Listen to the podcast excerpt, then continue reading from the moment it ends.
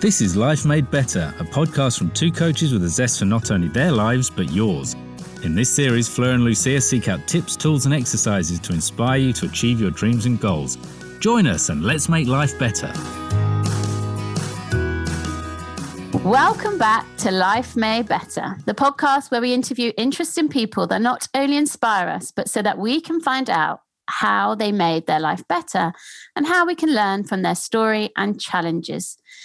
Today, we are very happy to be interviewing Ronila Ravi Burslem. I had the pleasure of getting to know Ronila as I was introduced to her by an ex-client to coach her son. I immediately loved her strong and forward-thinking attitude. If there is a problem, don't ignore it. Investigate and find out the people that can help you. So Ronila, we're really happy to have you here today. Thank you for having me. And can you tell our audience a little bit more about yourself? So I am, as you know, Fleur's hinted, I'm a mum. I have two boys, sixteen and thirteen. I would say I'm a working mum. I've worked full-time all the way through. Till recently, I was distribution director at Aviva. So I work in financial services, full-on jobs, shall we say. I'm also on the board of a couple of organisations. So I have a non-exec um, portfolio. I'm on the board of a fintech called Upside Savings. I'm also on the board of a charity that uses digital platforms to help children read in Africa and Asia and South America um, called World Reader. I grew up in India, moved to the U K to study, met my husband who's English, and twenty, twenty years later, I'm still here. Well, that is, that is quite the background, Ronila. And as you said, obviously, you've been combining being a mum, a partner, a full-time employee. How? Where did you find the strength and the persistence, I guess, to a certain extent, to, to navigate all that uh, multi-layered world? Well, how you found that strength and energy? Yeah, I mean, it's a it's a good question. I haven't, I've never thought about, stopped to think about how much I do, because you never do, right? If you want something done, ask a busy person. Uh, I've always been driven. I've always had this innate desire to be more, to do more, to help people, to have an impact, leave a mark in the world. I don't know where it comes from, but that desire has fueled me. And the work, the juggling the work and the home piece, I, I'm a feminist. And so I was determined to bring up two feminist boys. Um, and I, so I didn't want them to grow up thinking that the place for a female is at home cooking and cleaning for them. So I've got a household full of, you know, the Y chromosome. I was the only X chromosome. And I was determined to for them to see that a female can succeed and be on an equal footing economically and in terms of decision making and power in households. Mm. And as knowing your son, I can say that he would very much agree that you are a leader, you are somebody who can get things done, and he's and you, he really admires that about you. So you have shown him how, you know, strong and determined and successful women can be. And they, you know, if they want to, they can have a job on equal footing to a man. So you've definitely succeeded in that, as we know. I'm still curious to know what keeps that kind of motivation strong, even on the days when, like all of us, we have these tired moments, we have these stressed out moments. What keeps that motivation strong? Because you've proved it now. So it's kind of what keeps you going in those moments of darkness that we all have. Um, I suppose I feel like I want to grow. I want to learn. And, you know, if I stop, then for me, life stops. And so for li- for me, life is about discovering, discovering new things, new people, new places, new experiences, discovering myself. And so that's what keeps me going. The curiosity, um, I suppose, is another way of framing it. God, I'd, I'd be bored and miserable, and I'd make my husband and my children's lives miserable. And honest to God, I went out for dinner with a friend of mine last night, and I said to her, goodness, you know, if I hadn't got the puppy, Bruno, um, because I'm on garden leave and I've done, you know, six weeks of it, I would have gone bananas, because I'm not, oh, let's just get together and have a coffee and have a chinwag about what. So my curiosity, my passion for actually making a difference, small or big, and that desire to learn. You've just hit on two things, actually, that they say make the happiest people. People that are curious and want to grow, and people that want to contribute. So you've hit on the two main things that make people happy. So kudos to you. You figured well, it out. I don't know if I've got it figured out, but I'm getting there. Well, I think like you also mentioned a couple of bits that are worth pausing and somehow reflecting into, because I think I'm going to mention the P word, uh, even though we are all, you know, bored of it, but the pandemic has brought to the majorities, majority of us attention, that sort of need to actually get to know yourself. If anything, because for a long period of time, we've been put on hold, and I'm going to, you know, put that hold on, on in brackets, uh, staying at home with nothing to see but ourselves. And that has brought for a lot of people, for some of them, the space that they were wanting to explore, that inner connection. For some others, it just made them see that they had nowhere else to look but themselves. So they had to. So I'm curious to hear a little bit more on that. Obviously, we can hear that you're a naturally curious person, but I'm curious to hear why in particular driving that curiosity towards yourself and, and perhaps getting to know yourself better. It's an interesting, I think, question, because self-reflection isn't something a lot of people do. I, I, I you know, it isn't something I would naturally just do, because you're so busy just doing, you don't stop to think whether what you're doing and how you're doing is what's right, what's good. And the pandemic, when it happened last year, it had quite a significant impact on my life um, professionally, because I'd gone to Aviva to incubate and set up this business unit, which I did, and launched it. And, you know, it had just started trading in February, March, when the pandemic hit, and the business decided to close it all. So I had to make my entire team redundant, who I'd handpicked. I had to, you know, migrate customers, close down the platform. It was, you know, two years of work just completely gone dra- down the drain. And so, and then I had, you know, through the first lockdown, literally, I was sitting around twiddling my thumbs. I was being paid, obviously, but I had no purpose. And purpose is really, really important to me. It's That's another P that drives me, right? Purpose. And so I had all this time to sit there and think, well, what, what am I here for? I mean, have I just wasted two years of my life?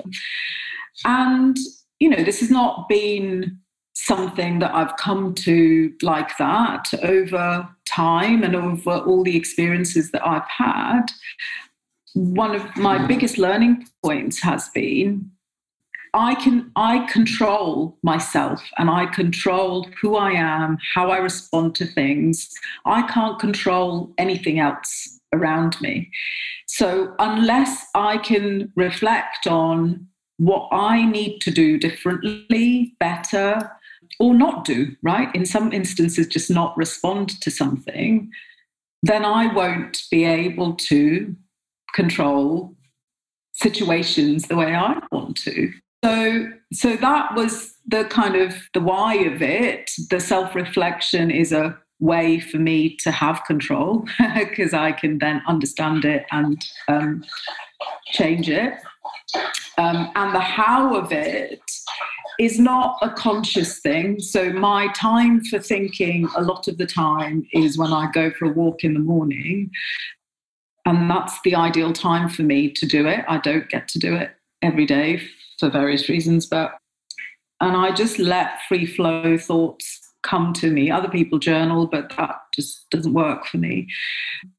And, you know, Fleur has sent me lots of very interesting podcasts and uh, TED Talks, but I subscribe to things. So I listen to other people and challenge myself based on what they say to see whether I, I'm doing those things or not doing those things.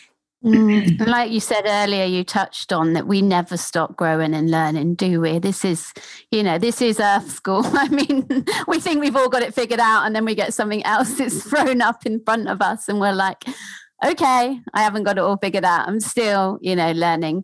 But the point that you made about we can only ever control, we can only ever respond, can't we? If we just keep reacting, we're all over the place. So we have to a bit trying to be centered so we can take control of what we can control is a huge learning for all of us. I mean, we're we're emotional beings, so it's it's not it's not easy.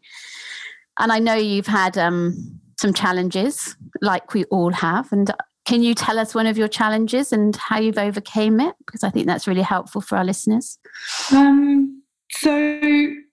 Uh, yeah, I mean, we've all had different challenges, haven't we? And I've had to balance challenges from a professional perspective. So, you know, with a clear kind of career path and the challenge I was just touching on.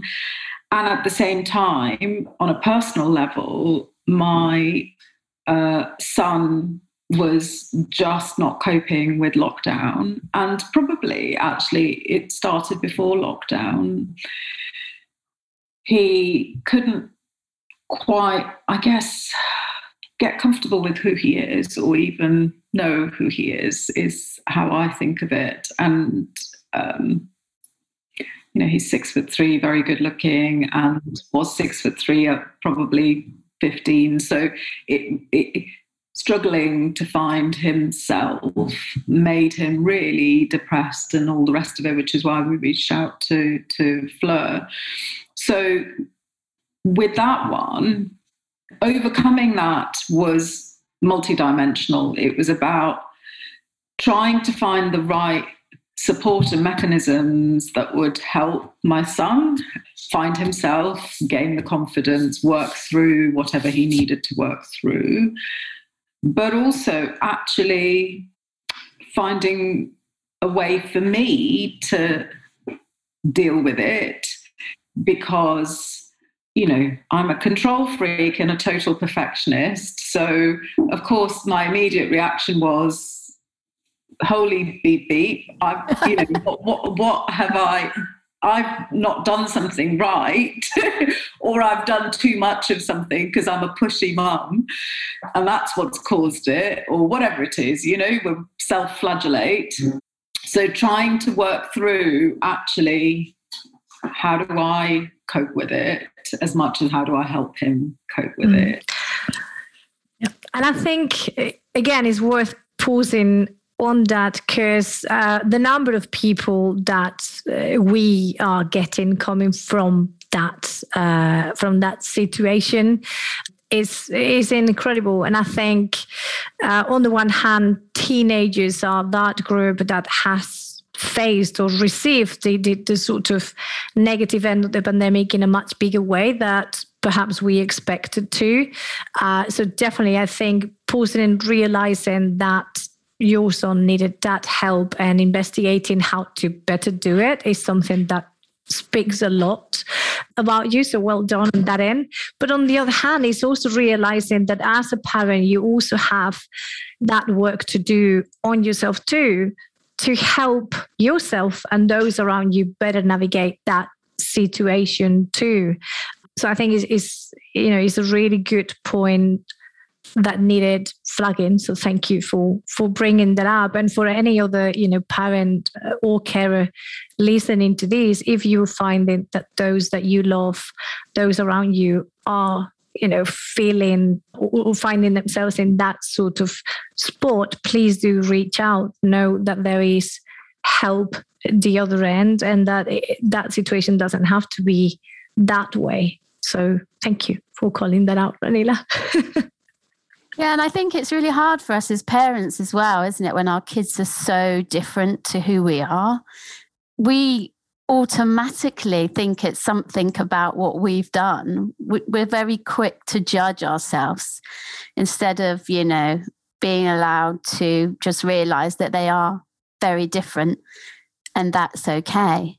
And also, I think we have to be very careful that, you know, some so many kids and adults get labeled with mental health problems when actually they are, like you said, just trying to figure themselves out.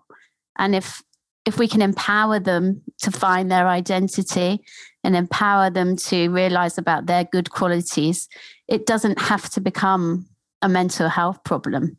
They can, we can bring out the healthy side of them. It's, it, I think is so important, but I think you were brave enough to get that help. And so many parents are too scared to get that help because they think it's something that they've done wrong. So I think, you know, like, like Lucia said, kudos to you to actually be, have that courage to go, something's not quite right is, and he needs help. Uh, and I have a child as well that, you know, needs a lot of help. And, and I've gone through the same kind of feelings as you of, you know, what have I done wrong and what could I have done different? And actually we do the best we can with the knowledge we know at the time. And we give them so much good, but we don't see that. We focus no, on don't. what we don't. And let's face it, whenever I speak to your son, if I ever ask him who he admires, it's you. So it's that double-edged sword, isn't it? A feeling that maybe that sometimes he couldn't live up to how how amazing he thinks you are, but also, you know, in the fact that we just naturally feel it's our fault, but it's it's not. Yeah, and it's funny, isn't it? Just hearing you say those things. One of the, the something that struck me just now is I am incredibly open-minded and accepting of people from all walks of life, all shapes, all sizes, all types, all colours. And, you know, we talk about diversity, not just, you know, in the way we look and where we come from, but in the way we think. And that's really important to me. But it's funny, when it comes to our own kids, we expect them to be carbon copies of us and therefore behave like us. And we don't think, well, actually, they're going to be totally different. God knows what they're going to be like. Um, and let's just accept them for who they are, and it doesn't matter if they're totally different to you. They will be who they want to be.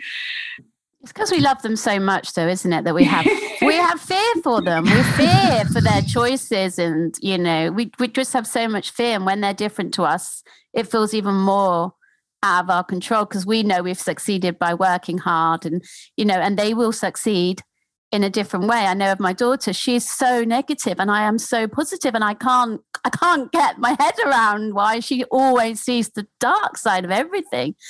And I have come to like I have to come to that acceptance that that is who she is, and we're different. Well, I just blame my husband because he's pessimistic. But I think, like, you know, it's what you ladies are saying is is so beautiful, because there is power in embracing who you are. I've got, you know, two little ones who are not going through the teenage uh, phase. It's five and three years old.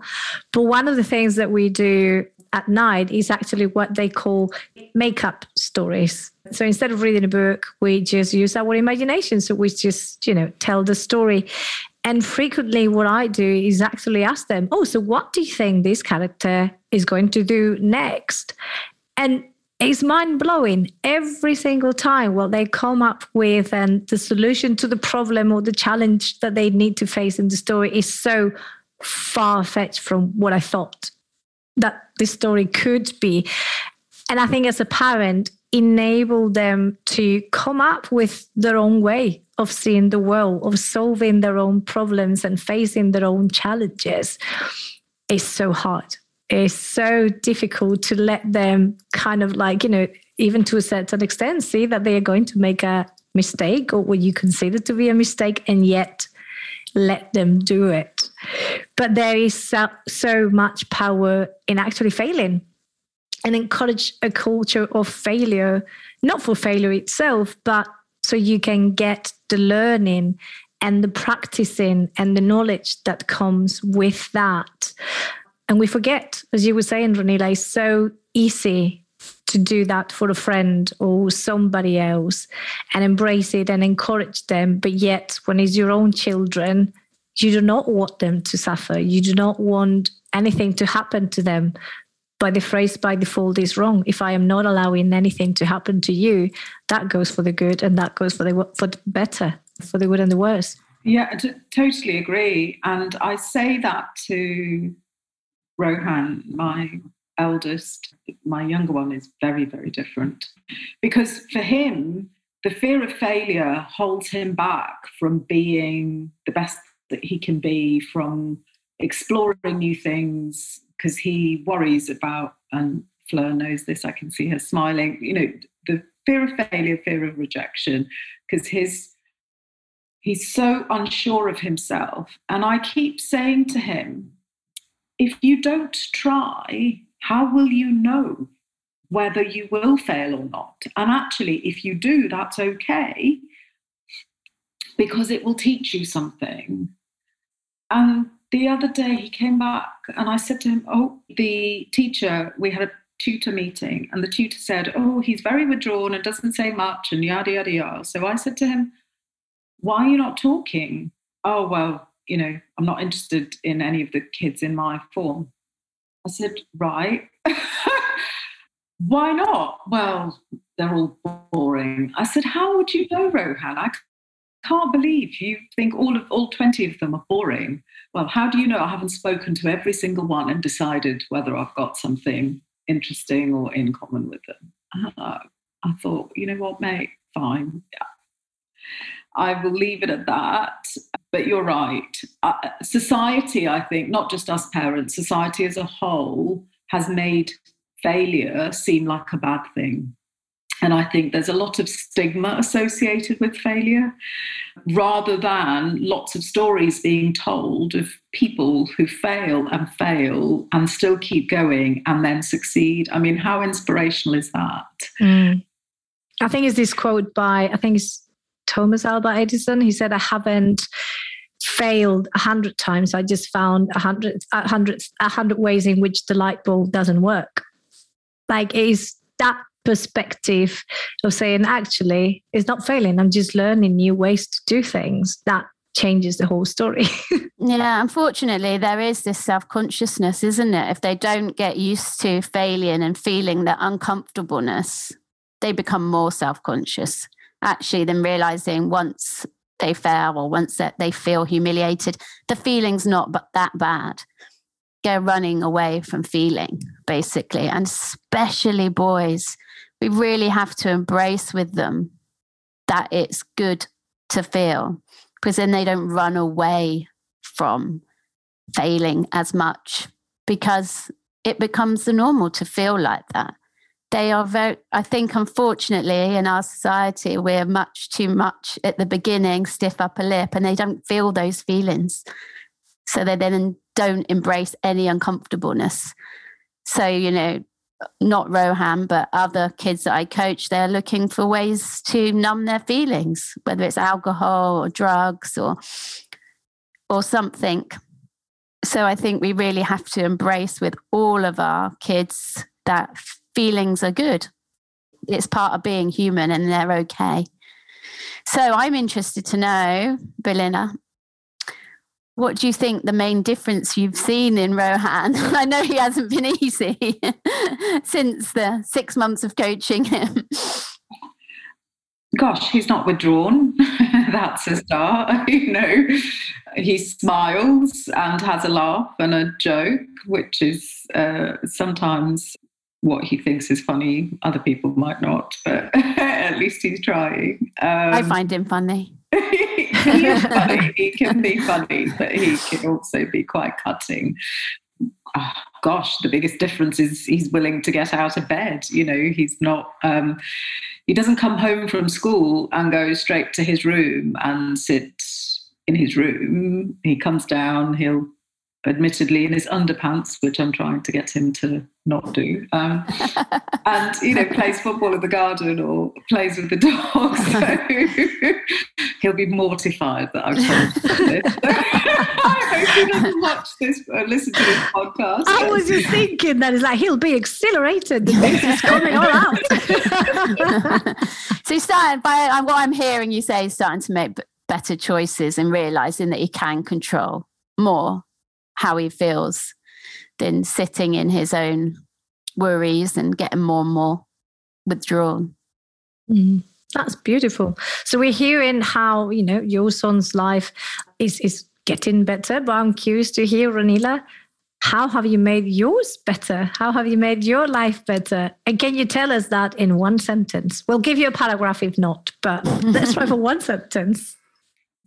By being a bit selfish, um, in one sentence. So getting the puppy was a very self-centered decision, actually, because I wanted something simple, uncomplicated, that would just love me unconditionally. And uh, I needed that to heal my soul. So yeah, that's yeah. what the puppy's about. Getting a personal trainer, you know, focusing on lot more on my health because I have rheumatoid arthritis, so, you know, I, which was quite bad with all the stress. So yeah, being selfish. You're starting to look after yourself, which is what the mums don't do, and they realise they've got to look after themselves first. They've got to fill their cup up first, or there's no way they can deal with all these problems.